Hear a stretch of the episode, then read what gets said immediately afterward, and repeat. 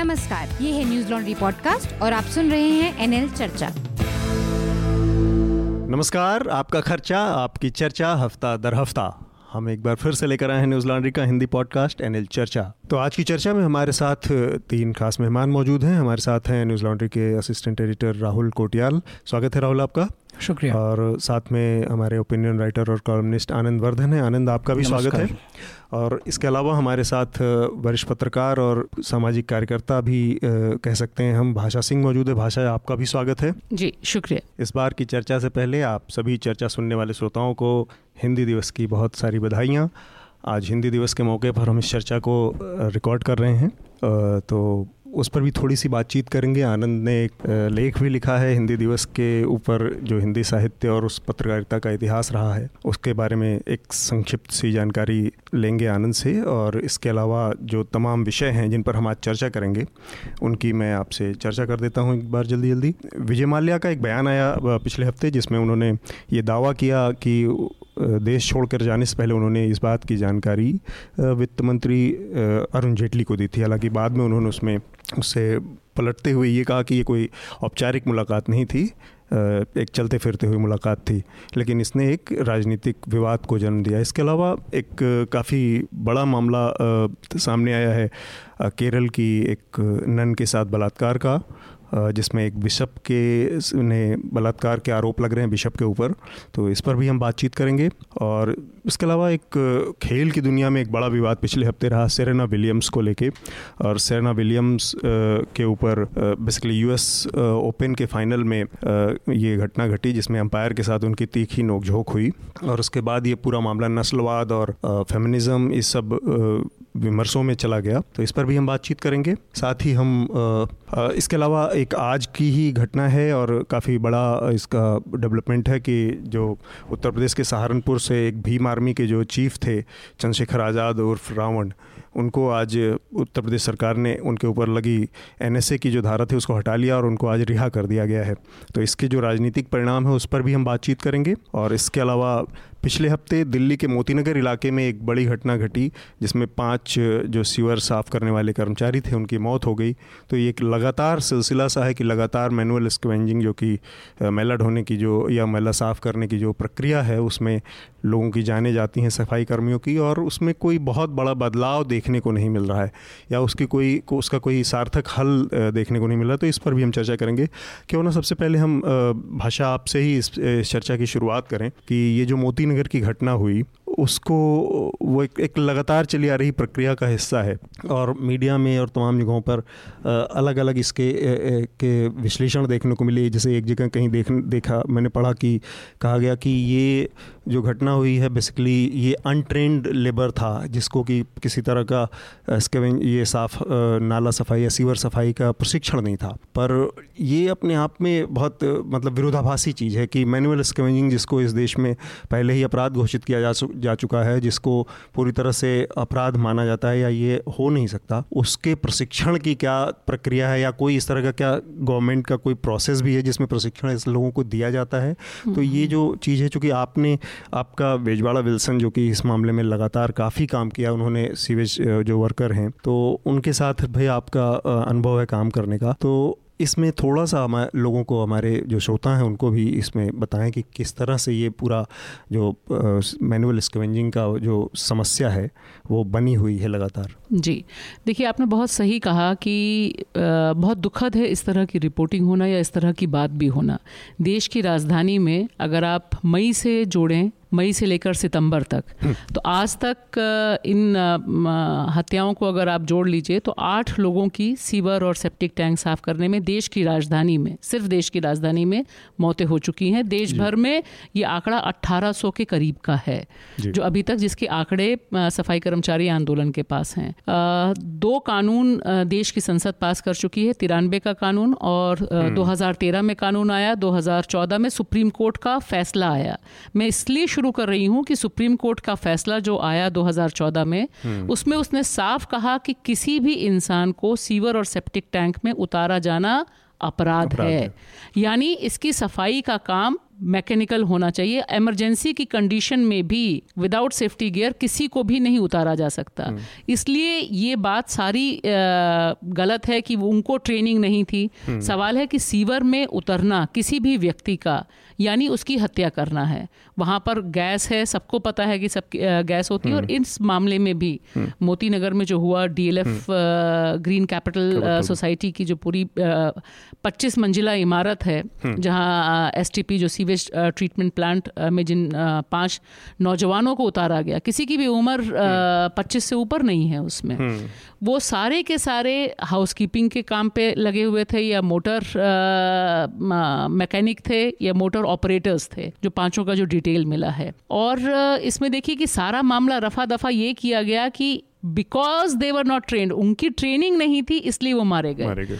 जबकि सबसे बड़ा सवाल ये है कि अगर आपने सीवेज ट्रीटमेंट प्लांट किया है हम्म। आपने रखा है उसकी सफ़ाई का आपने कोई इंतज़ाम नहीं किया उसमें आपने सकर मशीन्स वहाँ नहीं रखी जो सेफ्टी के तहत अंदर उतरना चाहिए था वो वो नहीं किया। इससे पहले ताज विवानता में हुआ था हम्म, हम्म। जिसमें लोग मारे गए थे तीन लोग मारे गए थे और दो लोग बच गए थे। तो ये जो पूरी अवधारणा बना रखी है कि ये अपराध है और इस अपराध में किसी को भी नहीं उतरना चाहिए और सरकार की ज़िम्मेदारी बनती है लेकिन सरकार को कोई भी जिम्मेदार बताने पे तैयार नहीं है। यहाँ पे मैं आनंद आपसे जानना चाहता हूँ ये जो सेफ्टी का पूरा एक अवधारणा है या इसकी जो सोच है कि हमारे यहाँ सफ़ाई भी होनी चाहिए और मेट्रोज़ में तो हम क्या ये इतना मुश्किल सरकारों के लिए है कि हम उन आधुनिक जो टेक्नोलॉजी है या उन चीज़ों को करने की बजाय हम इंसानी ज़िंदगियों पर दांव दांव लगाने का साहस अभी भी करते हैं? देखिए महिला प्रबंधन में प्रौद्योगिकी प्रौद्योगिकी का अभाव जो है जी।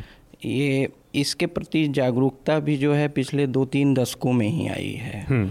और 80 और 90 दशक के आप हम्म, जो सरकारी आवास भी देखेंगे तो वो भी इस तरह से बने हुए थे जिसमें कि सीवेज ट्रीटमेंट तो दूर कहिए कि उसमें मैला ढोने का भी की भी प्रथा को ही प्रोत्साहित किया जा रहा था। ड्राई हम्म। लेट्रिन्स थे और ये थे। तो इसके प्रति जो जागरूकता भी हुई है वो बहुत लंबी नहीं है उसका इतिहास बहुत लंबा नहीं है तो मैकेनिकल उसका मैकेनाइजेशन जो है मशीनीकृत होना हम्म। और प्रौद्योगिकी तो एक उसका आयाम है हम्म। लेकिन जो नगर निगमों की जो सोच है और उस पर जो तत्परता है उनकी उसमें राजनीतिक इच्छा शक्ति की भी कमी है। और ये जो इलाका है अभी जहाँ हाल में ये हुआ है ये बहुत ही व्यस्त इलाका है करोल बाग के पास। मोती मोती हम्म। नगर बताया आपने। जी। जी जी, जी। तो यहाँ एक सीवेज की समस्या जो है वो काफ़ी रहती है अगर कोई ये बहुत पॉश कॉलोनी है डीएलएफ की हाँ ये हाँ। बहुत पॉश कॉलोनी में एक चीज़ और कहना चाहूँगी कि ये बहुत पॉश नहीं पॉश है कि नहीं इससे मुझे कोई फ़र्क नहीं पड़ता पर आप वहाँ लिफ्ट है तमाम सुविधाएँ हैं क्योंकि मैंने वहाँ देखा है मैं गई थी इस मामले में वहाँ पर। मेरा दूसरा कहना है कि ये मौतें या ये हत्याएँ सिर्फ़ इसलिए हो रही हैं क्योंकि सैनिटेशन साफ़ सफ़ाई का काम जाति आधारित भारत में है।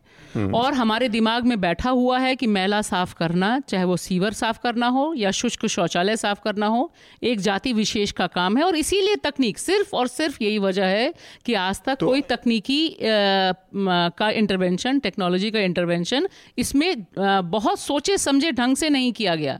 नहीं तो सकर मशीन लगाई जा सकती है जेट हम्म। लगाए जा सकते हैं। सब चीज़ें हैं जो सुप्रीम कोर्ट में ये लोग कहते रहे।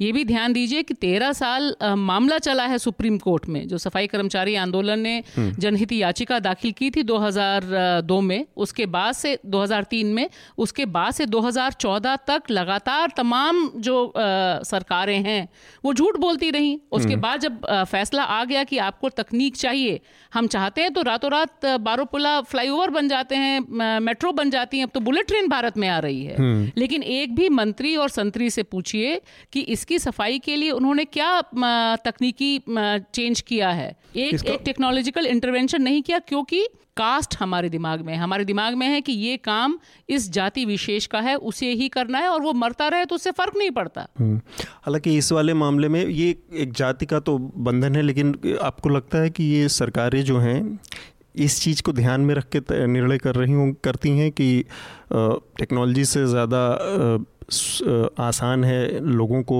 उसमें लगाए रखना क्योंकि एक जाति विशेष लंबे समय से इस काम में इन्वॉल्व है। क्योंकि इस वाले मामले में एक चीज़ और देखने में आया कि ब्राह्मण भी है एक आदमी और ये तो जातियों के जो के जो दायरे हैं वो भी टूट रहे हैं। वो और इस इस काम में अब अब केवल एक जाति है जो सो दलित जातियों का उसमें रहता था साफ़ सफ़ाई में, वो अब ख़त्म हो रहा है। हाँ नहीं वो अगर सरकारी रोज़गार है और उसके लिए खासकर शहरीकरण में हम्म। शहरीकरण में ये कई बार जातीय सीमाएँ ये टूट जाती हैं हम्म। और उस खासकर सरकारी रोज़गार का प्रलोभन अब ऐसा है कि उसको किसी जाति विशेष से जोड़ना कई संदर्भ में ठीक रहेगा कई में नहीं भी रहेगा हम्म। तो आपने जैसे पूछा कि इसमें सरकारों की उदासीनता कई स्तरों पर हो सकती है। तो उसमें ऐसा कोई ग्रैंड कॉन्स्पिटोरियल डिज़ाइन देखना हमेशा सही नहीं है? पर ये इग्नोरेंस तो ज़रूर हो सकता है क्योंकि सर हमारा काम करने सोचने का तरीका ऐसा डिज़ाइन है हम इसी तरह से सीज़न है सोचने के लिए वो होते हैं कंडीशनड होते हैं कि एक जाति है वो करेगी और वो लगातार इस तरह की चीज़ें आती रही हैं पहले भी तो इस मौत से किसी तरह के राजनीतिक नुकसान या किसी तरह के दूसरे तरह के नुकसान की अपेक्षा कोई दल या कोई सत्ता नहीं करती है हम्म, देखिए इसमें जो अभी वाला मामला बता रहे हैं क्योंकि ये लोग तो स्कैवेंजर्स थे ही नहीं। ये तो इनकी तो नियुक्ति ही दूसरे काम के लिए हुई थी और वहाँ पर क्योंकि फंस गया था मामला इसलिए इनको ज़बरदस्ती लगा दिया गया। लगा दिया गया। लेकिन अगर आप तकनीकी रूप से देखें कि सफ़ाई कर्मचारी देश में कौन है बुनियादी तौर पे हाँ, सबसे बड़ी आबादी किसकी है?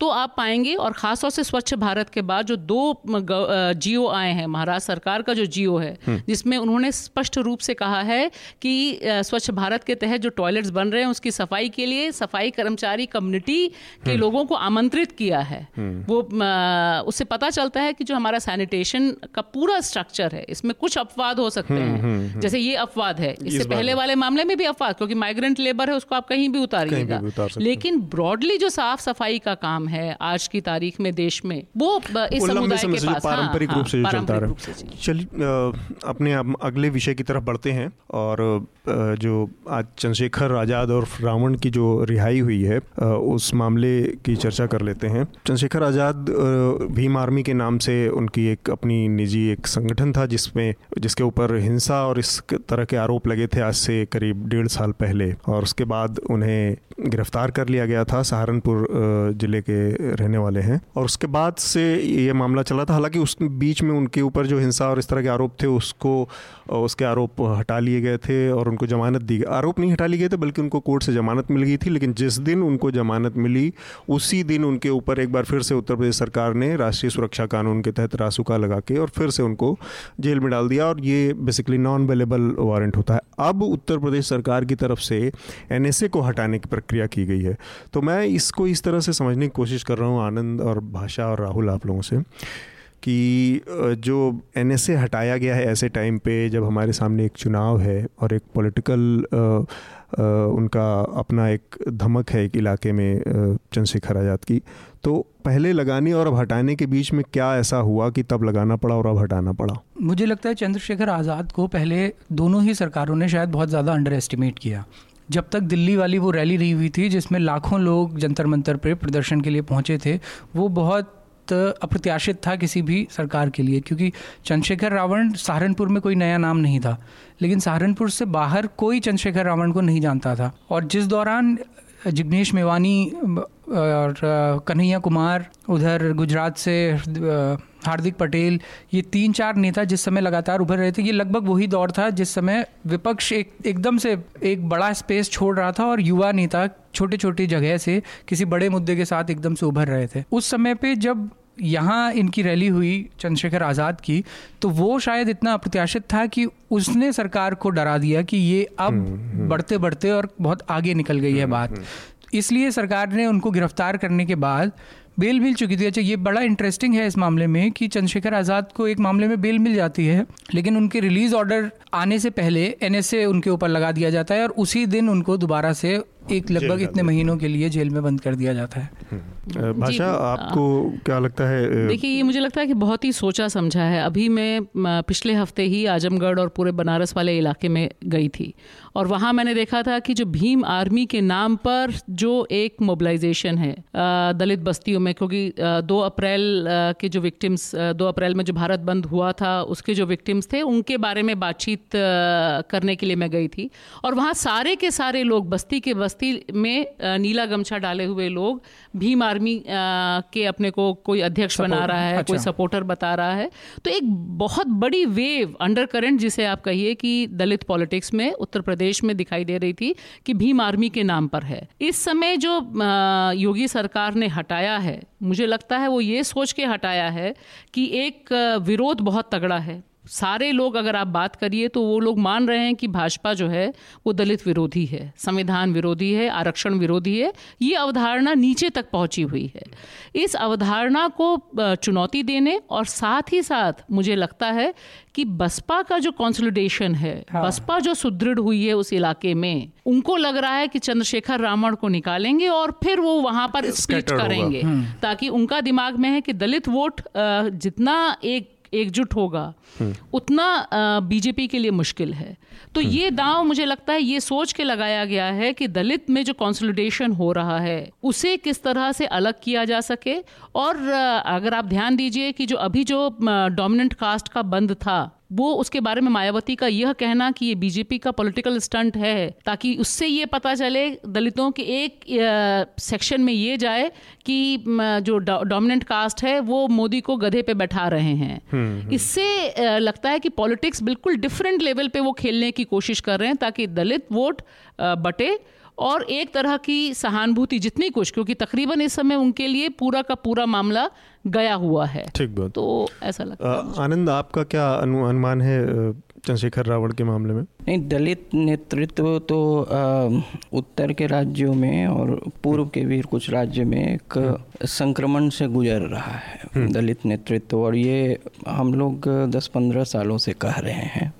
लेकिन अब वो एक सुदृढ़ रूप ले रहा है और दलित नेतृत्व में कई चैलेंजर्स आ गए हैं और ख़ासकर उत्तर प्रदेश में जो गैर जाटव गोलाबंदी है उसमें उसको जैसे कि भाषा ने बताया कि उसे भी तोड़ने का प्रयास हो रहा होगा हम्म। वो भी अपने हाथ तक लेकिन एक समर्पित वोटर जो है हर राष्ट्रीय पार्टी में हर वर्ग और जाति से होता है।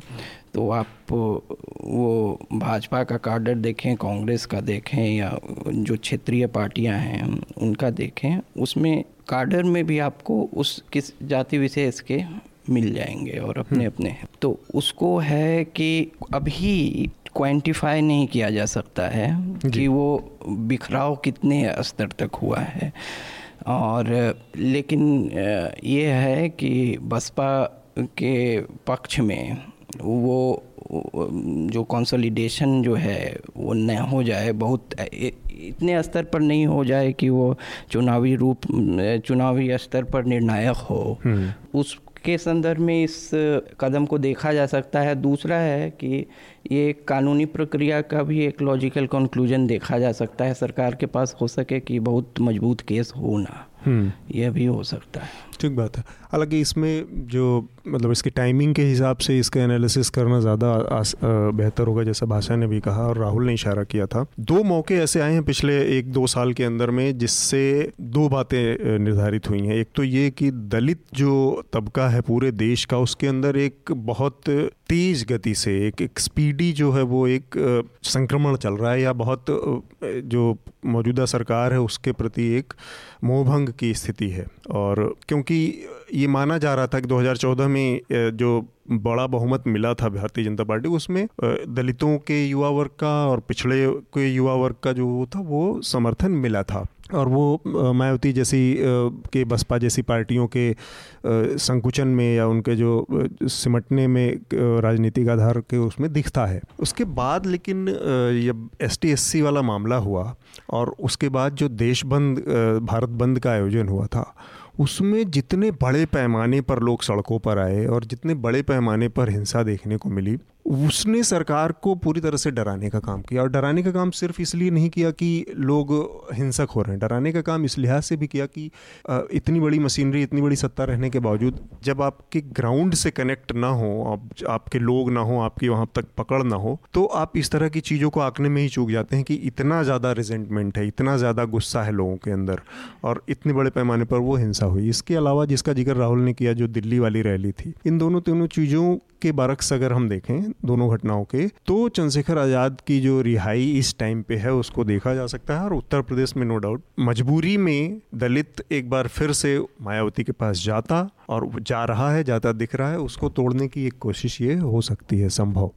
राहुल आपको और कुछ इस मामले में कहना है चंद्रशेखर के मामले में मैं बस एक चीज़ और कि मतलब ये भविष्य में चंद्रशेखर कैसे अनफोल्ड होते हैं ये देखना बहुत इंटरेस्टिंग होगा हम्म। क्योंकि अभी तक जो बाकी दलित नेता अगर उनकी कंपैरेटिवली हम देखें मान लीजिए जिग्नेश से अगर उनकी तुलना की जाए तो वो बहुत अभी अपरिपक्व लगते हैं अपनी बातों से बातों को कहने के तरीकों से राजनीतिक बयान देने के मामले में। चंद्रशेखर। चंद्रशेखर की अभी तक की राजनीति बड़ी एग्रेसिव रही है।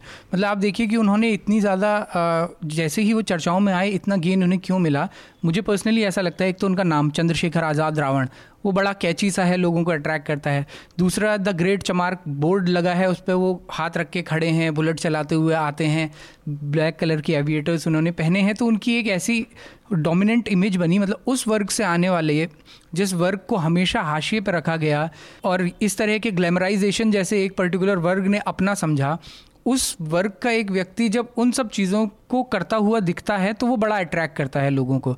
मतलब उनको एक बहुत बड़ा चंक उनके सपोर्ट में इसलिए भी आया क्योंकि जहाँ उन्होंने कभी अपना नायक नहीं देखा था, वो नायक उस वर्ग को उसमें दिखाई दिया। लेकिन आगे वो मतलब कितना उसको कन्वर्ट कर पाते हैं और स्पेशली इलेक्ट्रल पॉलिटिक्स में वो कैसे कन्वर्ट होता है ये अभी उस पर कुछ कहना हाँ। जल्दबाजी होगी थोड़ा सा हालाँकि एक चीज़ है जो बाकी लोगों में नहीं है वो है जैसे जिग्नेश मेवानी जैसे बाकी युवा नेताओं के बरक्स देखा जाए तो चंद्रशेखर आज़ाद के मामले में एक एक एडवांटेज है कि उनके पीछे एक मास बेस है एक सपोर्ट है काफ़ी लोगों का। मेवानी जैसे नेताओं के पीछे अभी भी उनको अपनी पॉलिटिक्स करने के लिए कांग्रेस या उस तरह की किसी बड़ी पार्टी का साथ लेना पड़ेगा। और तो मुझे लगता है गुजरात में वो पॉलिटिक्स उतनी स्ट्रांग नहीं है जितनी की ये दलित पहचान की राजनीति यूपी में है। हम्म, और मुझे लगता है कि इसमें जो एक दूसरे ढंग का प्रयोग चंद्रशेखर ने किया एक तो मैचोइज्म है कि आप मूछ वैसे रखते हैं और दबंगई जो डोमिनेंट कास्ट की दबंगई है वो हम रखते हैं और शिक्षा। लेकिन जो सबसे बड़ी चीज़ उनको अलग करती है एक तो शिक्षा के बारे में और दूसरी महिलाओं या लड़कियों की जो नौजवान लड़कियाँ हैं जो जुड़ी हुई हैं उनके इस मिशन से किस तरह से आज की तारीख में काम कर रही हैं वो छोड़ दीजिए।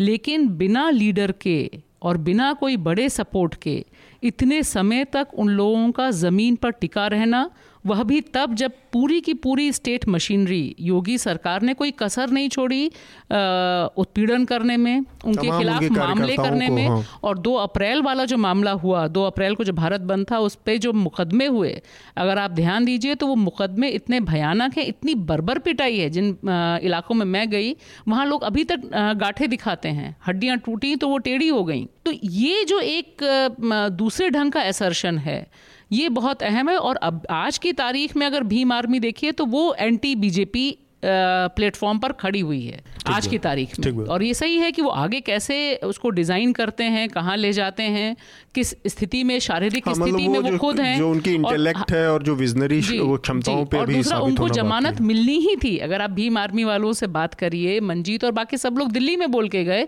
कि अगली सुनवाई में तकरीबन तय था कि उनको जमानत मिल जाएगी वो बाहर आएँगे क्योंकि केस स्टैंड ही नहीं करता था। तो ये भी प्रियम्प्ट करके योगी सरकार ने किया है, इसका मतलब है उसकी कुछ अपने डिज़ाइंस अपनी रणनीति होगी। ठीक है। चलिए हम अपने अगले विषय की तरफ़ बढ़ते हैं जो कि सेरेना विलियम्स से जुड़ा मामला है।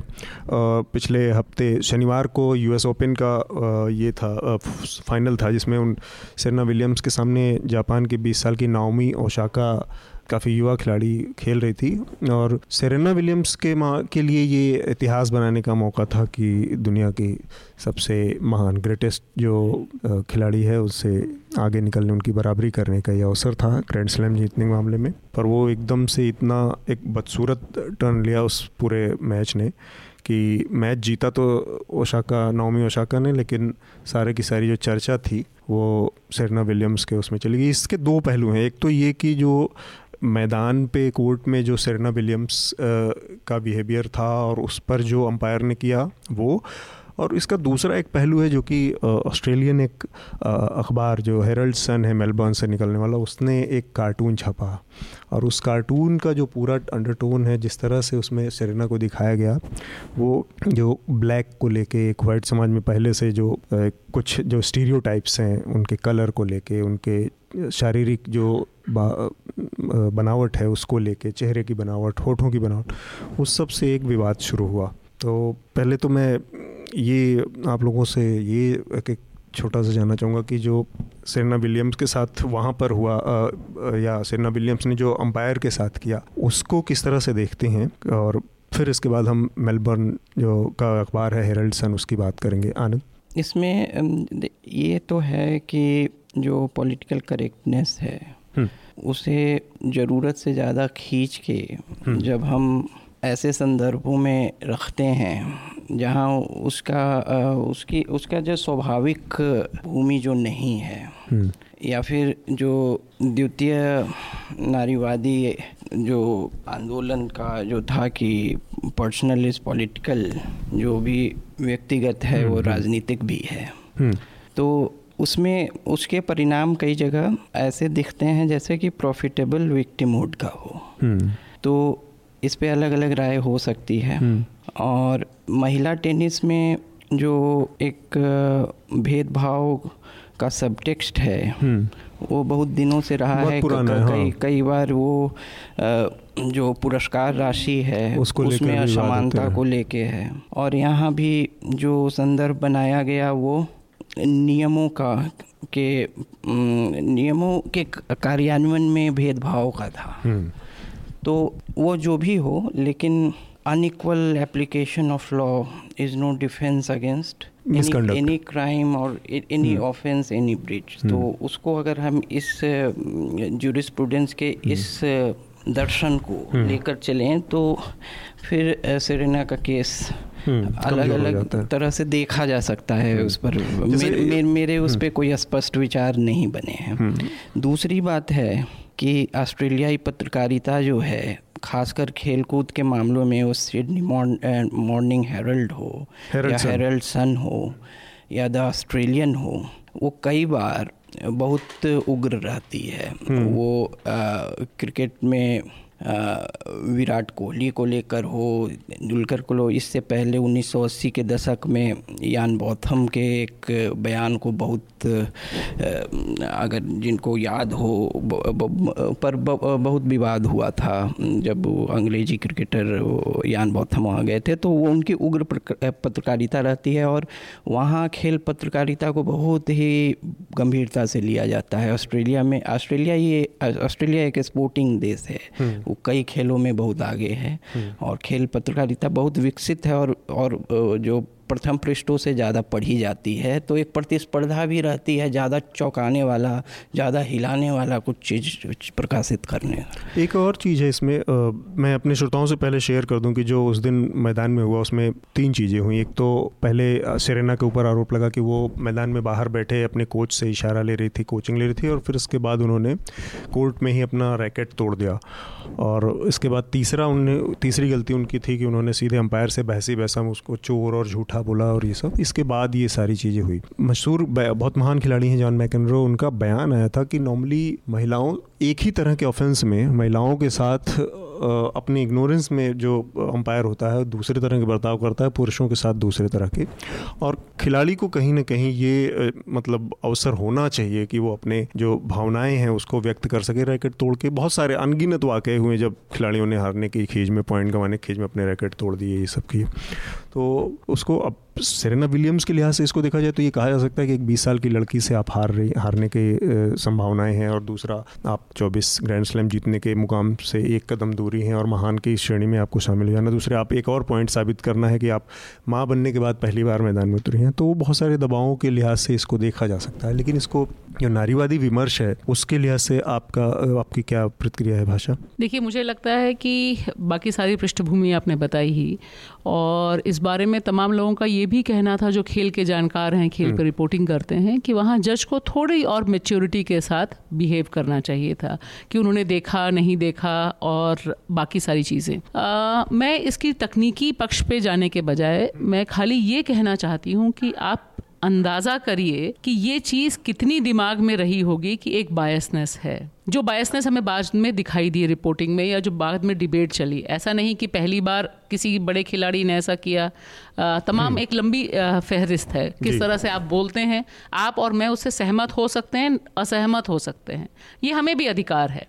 लेकिन जो एक टैबू है दिमाग में कि आप एक महिला हैं और आपका जो जज वो भी ऐसी सेलिब्रिटी मतलब मामूली कोई खिलाड़ी की भी बात नहीं कर हम्म। रहा मैं कर रहे हैं लेकिन ऐसी सेलिब्रिटी इस स्टेज पर जाकर अगर वो ये महसूस करती है कि उसके साथ नाइंसाफ़ी हुई और वो रिपोर्ट करती है और मुझे लगता है कि अच्छी भी बात है हम्म। कि हम हमें अगर लगे कि नाइंसाफ़ी हो रही है और हम उस पर उसे खुल के बोलें कि आपका जो व्यवहार है वो हमारे प्रति सही नहीं वरना तो सारे व्यवहार को जस्टिफाई करने की पूरी प्रक्रिया हमें सिखाई जाती है, है तो ये मुझे लगता है कि ये एक अहम है और उसने एक अलग ढंग की बहस को भी जन्म दिया है हम्म। कि जो भेदभाव है वो वाकई कितना है जो रंग को लेकर भेदभाव है वह कितना है जो लिंग या जेंडर को लेकर भेदभाव है वह कितना है और इस पर एक स्वस्थ बहस होनी ही चाहिए हम्म। क्योंकि वो लंबे समय से है कि एक डिस्पैरिटी डिस्क्रिमिनेशन चल रहा है इसी तरह हाँ, से हुई सा, है। सारा इस तरह से चला हम्म। है तो अगर वो आप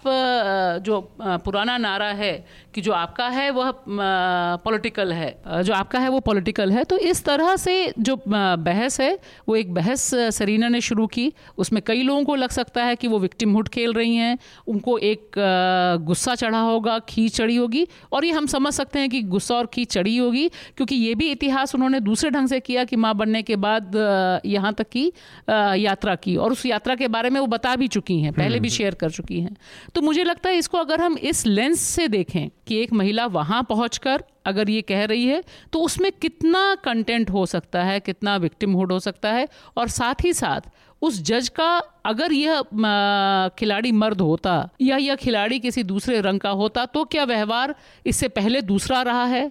कमेंट्स दूसरे रहे हैं? हम्म, मुझे लगता है उस उस संदर्भ में अगर हम विवेचना करें और विश्लेषण करें तो कुछ आ, पता चलेगा। आनंद ने जो बात कही ऑस्ट्रेलियाई अखबार और उस पर उसमें भी एक छोटी सी जानकारी है कि हेरल्ड सन ने पहले वो कार्टून छापा सेरेना विलियम्स का जिसमें कि जिसका साफ़ तौर पे उसका एक रेशियल अंडरटोन है और देखा क्योंकि वो जिस तरह से आ, मोटे होठ कलर और बालों का जिस तरह से वो एक स्टीरियोटाइप है दिखाने का हमारा लंबे समय से ब्लैक जो हमारे यहाँ दलितों के लिए इस तरह के तमाम स्टीरियोटाइप्स हैं तो वो उसमें वो छुपा नहीं है। ऑस्ट्रेलियन जो जिस उग्रता की बात आनंद आप कर रहे हैं बेसिकली मैं इसको ऑस्ट्रेलियन समाज में मतलब पूरे ऑस्ट्रेलिया का जनरलाइजेशन ना भी किया जाए सामान्यकरण ना भी करें तो भी एक चीज़ मैं दो घटनाएँ हैं जिसका ज़िक्र करना चाहूँगा और उससे समझ में आता है कि अब उसको चाहे सांस्कृतिक भिन्नता कह लीजिए अंतर कह लीजिए या जो भी लेकिन वो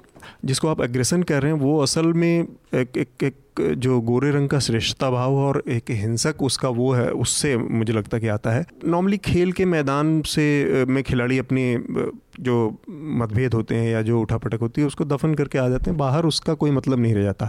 2008 की जो सीरीज़ थी इंडिया और ऑस्ट्रेलिया की, जो कि बहुत बदनाम सीरीज़ हुई, जिसमें उसको ऑस्ट्रेलियन टीम को जंगली कुत्तों का झुंड की संज्ञा दी गई थी।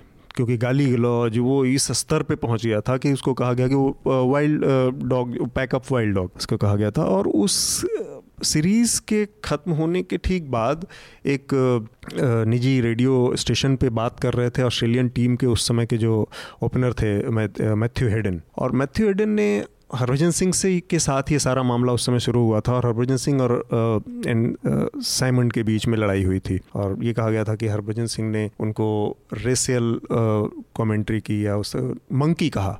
पर असल में जो बातचीत वो भारतीय संदर्भ में है, वो सरदार, पंजाबी, भारतीय, मंकी, हमारे यहाँ तो रेसियल या किसी तरह की नस्ली गाली भी नहीं है।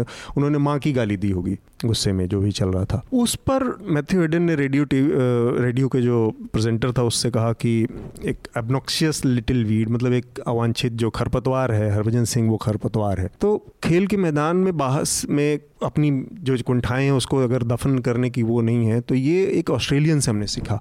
ऑस्ट्रेलिया का ही पड़ोसी देश है और वही सारे लोगों एक ही तरह के लोग हैं, न्यूजीलैंड।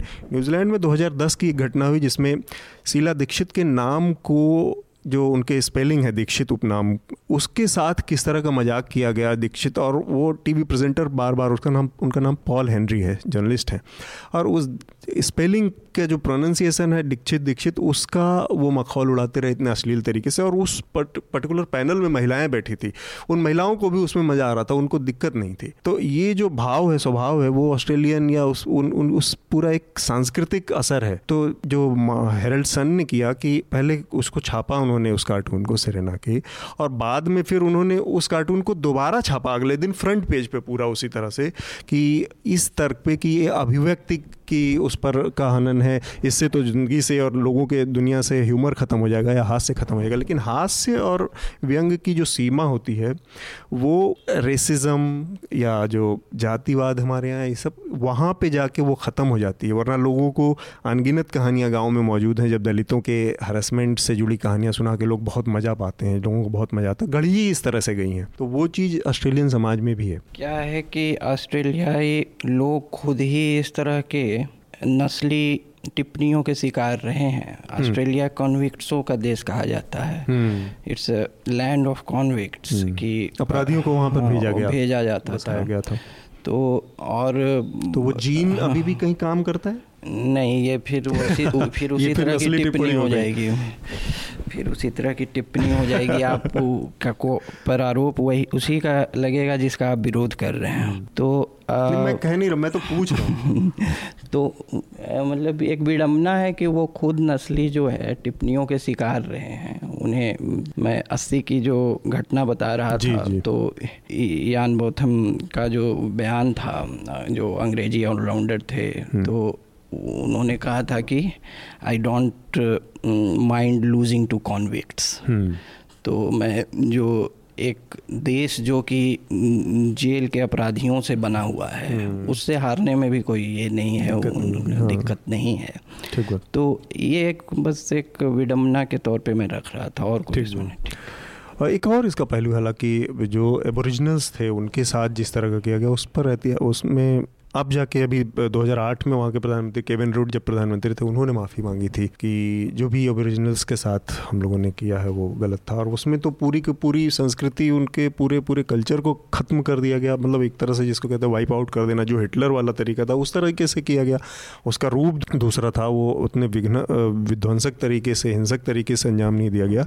सिस्टमेटिक तरीके से अंजाम दिया गया उन चीज़ों देखिए, मुझे लगता है कि ये जो अभी आप ज़िक्र कर रहे हैं कि वो जो कार्टून छापा या जिस तरह से जिस भावना से छापा जिस तरह से भारत में जाति एक ऐसा सत्य है जो कोई स्वीकार नहीं करता और हर जगह मौजूद रहती है और जहाँ भारतीय जाते हैं, वहाँ पर भी डायस्पोरा दलित डायस्पोरा हम बनाते हैं। उसी तरह से जो रेस है और जो रेसिज्म है, वो हर जगह तकरीबन मौजूद है। और इसकी सबसे जो सूरत एक दिखाई दी, वो इस कार्टून में दिखाई दी, जिसमें उन्होंने साफ़ तौर पे मतलब वो बहुत ऑब्जेक्शनेबल कार्टून है, उसको अभिव्यक्ति की आज़ादी के तौर पे मीडिया में देखा जाए या उसको एक रेस की जो भावना हमारे दिमाग में क्योंकि हम जो भी इमेज बनाते हैं जो हम जो भी गढ़ते हैं उसके पीछे हमारी एक सोच होती है हम्म। तो मुझे लगता है कि ये उस सोच की एक परिणति है जहाँ पर हम एक महिला को एक ऐसी खिलाड़ी को इस तरह से दिखा रहे हैं। ठीक बात। अपने आखिरी विषय की तरफ़ हम बढ़ेंगे और संक्षेप में इस पर बातचीत करेंगे, जो जलंधर के बिशप से जुड़ा मसला है। फ्रैंक मुलक्कल नाम है उनका, जिनके ऊपर एक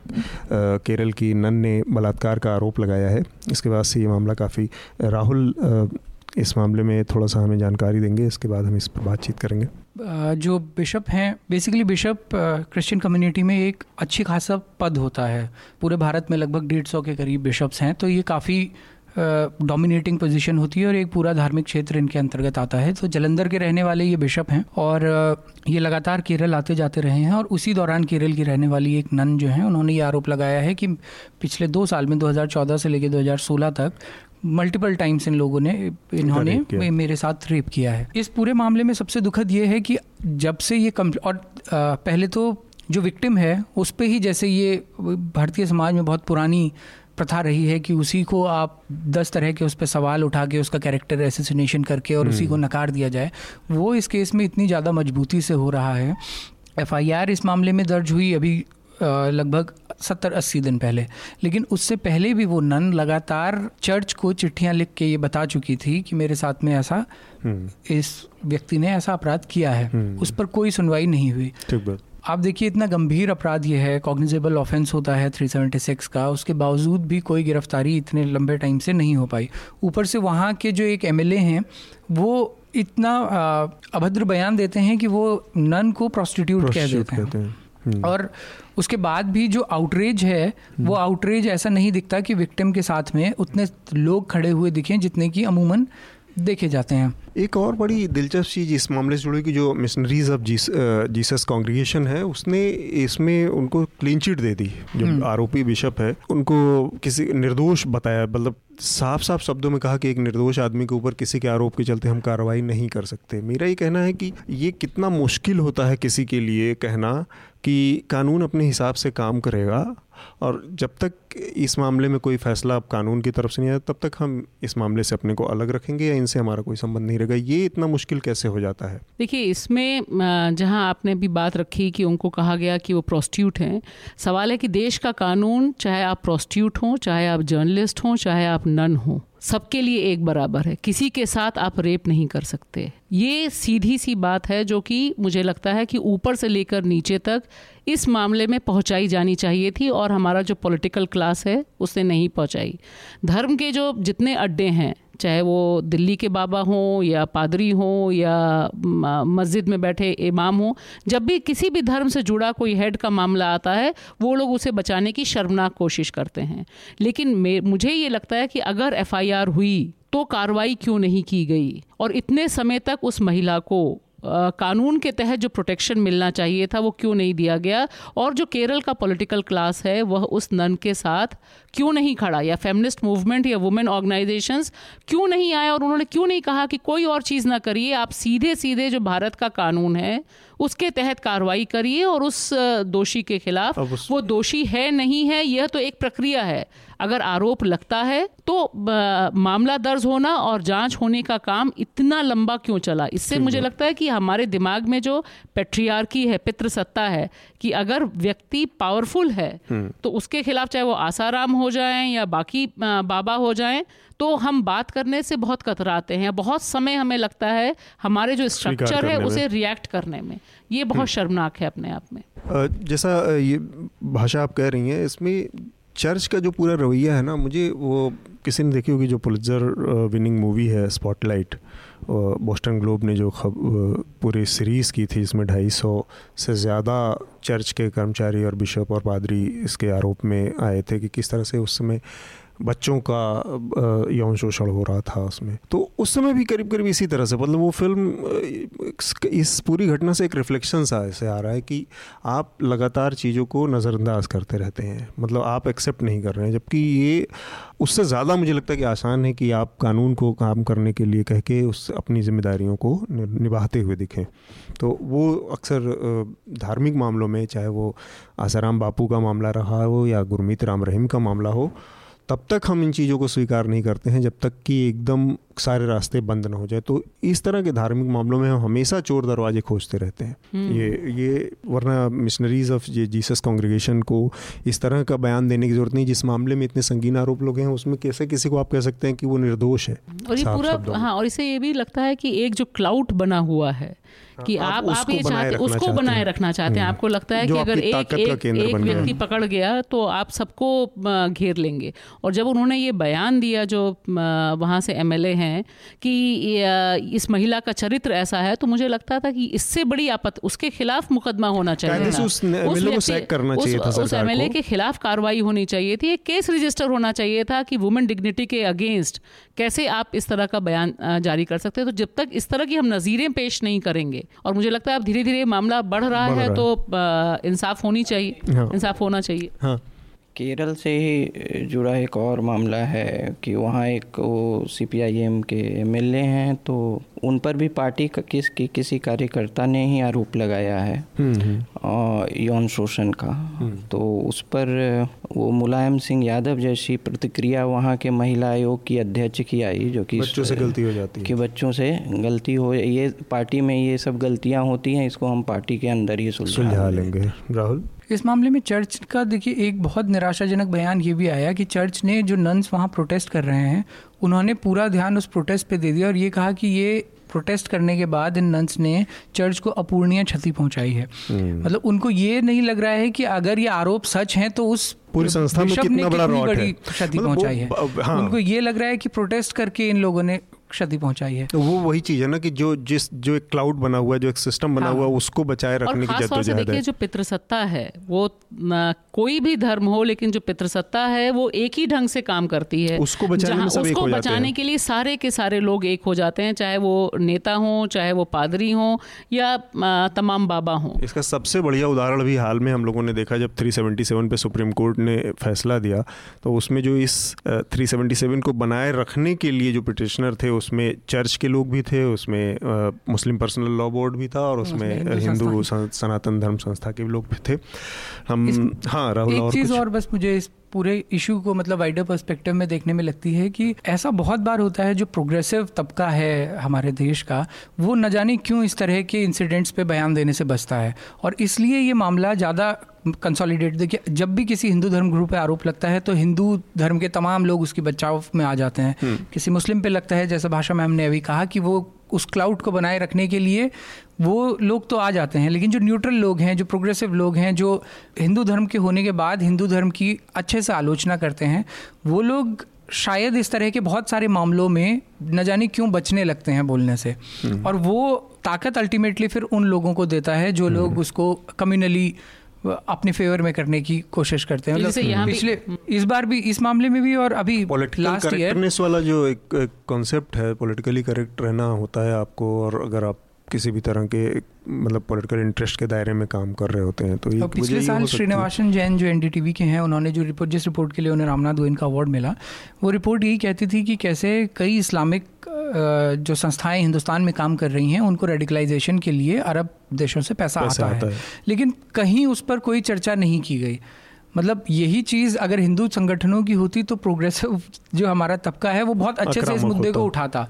लेकिन वो इक्वली वहाँ नहीं उठाता है तो उसका फ़ायदा अल्टीमेटली फिर उन संगठनों को मिलता है जो ऑलरेडी हम्म। बहुत कम्युनल हैं इसके साथ ही हम अपनी आज की चर्चा को रोकेंगे समाप्त करेंगे हम रिकमेंडेशन की प्रक्रिया अपनी आज शुरू करते हैं राहुल आपका रिकमेंडेशन क्या होगा इस हफ़्ते के लिए अब मेरे दो रिकमेंडेशन हैं दोनों ही हिंदी दिवस हाँ। से रिलेटेड एक तो न्यूज़ लॉन्ड्री पे ही आज एक लेख अविनाश बहुत हाँ। युवा हैं बहुत अच्छा लिखते हैं अभी उनकी एक कहानियों की एक किताब भी आई है हम्म। तो एक तो मैं रिकमेंड करूँगा कि वो लेख सबको पढ़ना चाहिए हम्म। और दूसरा हिंदी की एक बहुत कालजयी किताब है हिंदी की हमारे बहुत सारे श्रोताओं ने शायद पढ़ी हो और जिन्होंने नहीं पढ़ी उन्हें ज़रूर पढ़नी चाहिए श्रीलाल शुक्ल की राग दरबारी हम्म। जो ऐसी किताब है जिसको आप रैंडमली किसी भी पन्ने से उठा के पढ़ लीजिए तो उतना ही आनंद आपको हम्म। आनंद आपका रिकमेंडेशन क्या होगा इस हाँ तो हिंदी दिवस से तो हम जब हिंदी की बात कर रहे हैं तो ध्यान में रहे कि आधुनिक हिंदी की बात कर रहे हैं हाँ। तो जो केंद्रीय हिंदी निदेशालय है उसके शोध के अनुसार जो उसने हिंदी का संक्षिप्त इतिहास लिखा है उसके शोध के अनुसार हिंदी को सातवीं शताब्दी से देखा जा सकता है। अच्छा। और लेकिन 19वीं शताब्दी से जो रूप हम लोग खरी बोली का देख रहे हैं वो आधुनिक हिंदी उसको कहें। हम्म। तो आधुनिक हिंदी के दो तीन जो उसमें वो खरी हुई उसमें हिंदी पर कारिता का बहुत योगदान है हम्म। और मैं चाहूँगा कि जो इस उन्नीसवीं शताब्दी जब ख़त्म हुई तो हिंदी के जस्ट सिर्फ़ बीस प्रकाशन थे और उर्दू फारसी के तिहत्तर हम्म। और इस पिछले 120 सालों में जो हिंदी का विकास हुआ उसमें हिंदी का जो प्रारूप बना जो स्वरूप बना उसमें सर, जो दो धाराएँ उसमें प्रमुख हैं एक तो जो मानक हिंदी है तो द्विवेदी जी की सरस्वती हम्म। पत्रिका के पुरानी प्रतियाँ अगर मिलें तो देखें कि हिंदी को के व्याकरण को और अभी जो हम लोग पढ़ते हैं लिखते हैं हिंदी को उन्होंने कैसे हम्म। स्वरूप एक दिया और दूसरे है गणेश शंकर विद्यार्थी का जो प्रताप में थे हाँ। तो उन्होंने जनभाषा के तौर पे हिंदी को सरल ढंग से कैसे लिखा? तो दोनों का योगदान है। ऐसा ना कहें कि हम्म। और और हिंदी का जो स्पेस है उसमें अलग अलग विचारधाराओं के लोग हो सकते हैं। हम्म। लेकिन एक अपने भाषा के प्रति अपनी भाषा को आप अगर प्रोत्साहित नहीं करेंगे तो कोई नहीं करेगा। तो जो सोशल डिस्टेंस का समाजशास्त्री कॉन्सेप्ट देते हैं कि हिंदी भाषियों में एक सोशल डिस्टेंस का है कि जब आप सामाजिक पायदान में ऊपर उठ जाते हैं तो हिंदी को त्याग देते हैं। और और एयरपोर्ट पर कभी हिंदी में किसी से बात नहीं करते हैं। और तो, तो आप हिंदी को त्याग देते हैं दूसरे भाषा क्षेत्रों के लोग ऐसा नहीं करते लेकिन आप त्याग देते हैं एक आपके सामाजिक उत्थान का वो प्रमाण बन जाता है कि आपने हिंदी को त्याग दिया किस भी के भी हों तो और हिंदी एक संकुचित भाषा नहीं है उन्नीसवीं शताब्दी में भारतेंदु ने भी हम्म। कहा था कि दुनिया के सभी भाषाओं से ज्ञान लो। सभी विज्ञान सीखो। हम्म। और सभी विज्ञान सीखो लेकिन उसका प्रचार अपनी भाषा में करो। उन्होंने कभी नहीं कहा कि अंग्रेज़ी और फ्रेंच और दूसरी भाषाएँ मत पढ़ो। मत पढ़ो। तो ये रिकमेंडेशन आपका क्या है? है कि मैं कहूँगा कि सरस्वती प्रताप और पुरानी जो भाषाएँ पढ़े इन, इनकी इनकी पुरानी लिपि प्रतियाँ जो हैं ऑनलाइन हाँ। भी कुछ मौजूद हैं उनको देखें कि हिंदी कैसे विकसित हुई आधुनिक हिंदी कैसे विकसित हुई। भाषा आपका रिकमेंडेशन देखिए दो तीन चीज़ें हैं। Uh, सबसे पहले मुझे लगता है कि जिस समय हम बात कर रहे हैं उस समय हिंदी के एक बहुत प्रमुख बड़े कवि बहुत जीवन मरण की संघर्ष से जूझ रहे हैं विष्णु खरे जी, जी, जी। तो विष्णु खरे जी को पढ़ा जाना चाहिए। विष्णु खरे जी की बहुत सी रचनाएँ जो निबंध हैं चाहे वो मीडिया पर हो चाहे फ़िल्म पर हो या फिर जो उनकी अपनी रचनाएँ हैं उनको पढ़ना समझना आज के दौर में बहुत ज़रूरी है। दूसरा एक और किताब जो बहुत मुझे बहुत प्रिय लगी अभी हाल में आई है उषा राय की सुहेल मेरे दोस्त। करके अच्छा। कविता संग्रह है और उसमें एक महिला एक जो हिंदू महिला है वो कैसे एक मुस्लिम व्यक्ति से अपनी दोस्ती के बारे में जो तमाम पेचोखम है जो उत्तर भारत उत्तर प्रदेश की रहने वाली है हम्म। वो विस्तार से उसके बारे में सोचती समझती है उसके बारे में है तो हम्म। वो एक अच्छी किताब है हम्म। और तीसरी चीज़ मुझे लगता है कि हम दलित विषयों पर हिंदी में सोचना समझना लिखना और ख़ास तौर से जो विषय मेरे दिल के बहुत करीब रहा है मेला प्रथा उन्मूलन का उसके बारे में हिंदी में विमर्श करना और हिंदी में लिखना कई लिखा गया है हम्म। उसका भी प्रचार प्रसार करें और कम से कम लोगों को बताएँ कि जो मौतें हो रही हैं ये हमारे ही भारतीय नागरिक हैं हम्म, इनके हम्म। बारे में बहुत कुछ लिखा जा रहा है उसको आगे बढ़ाएँ।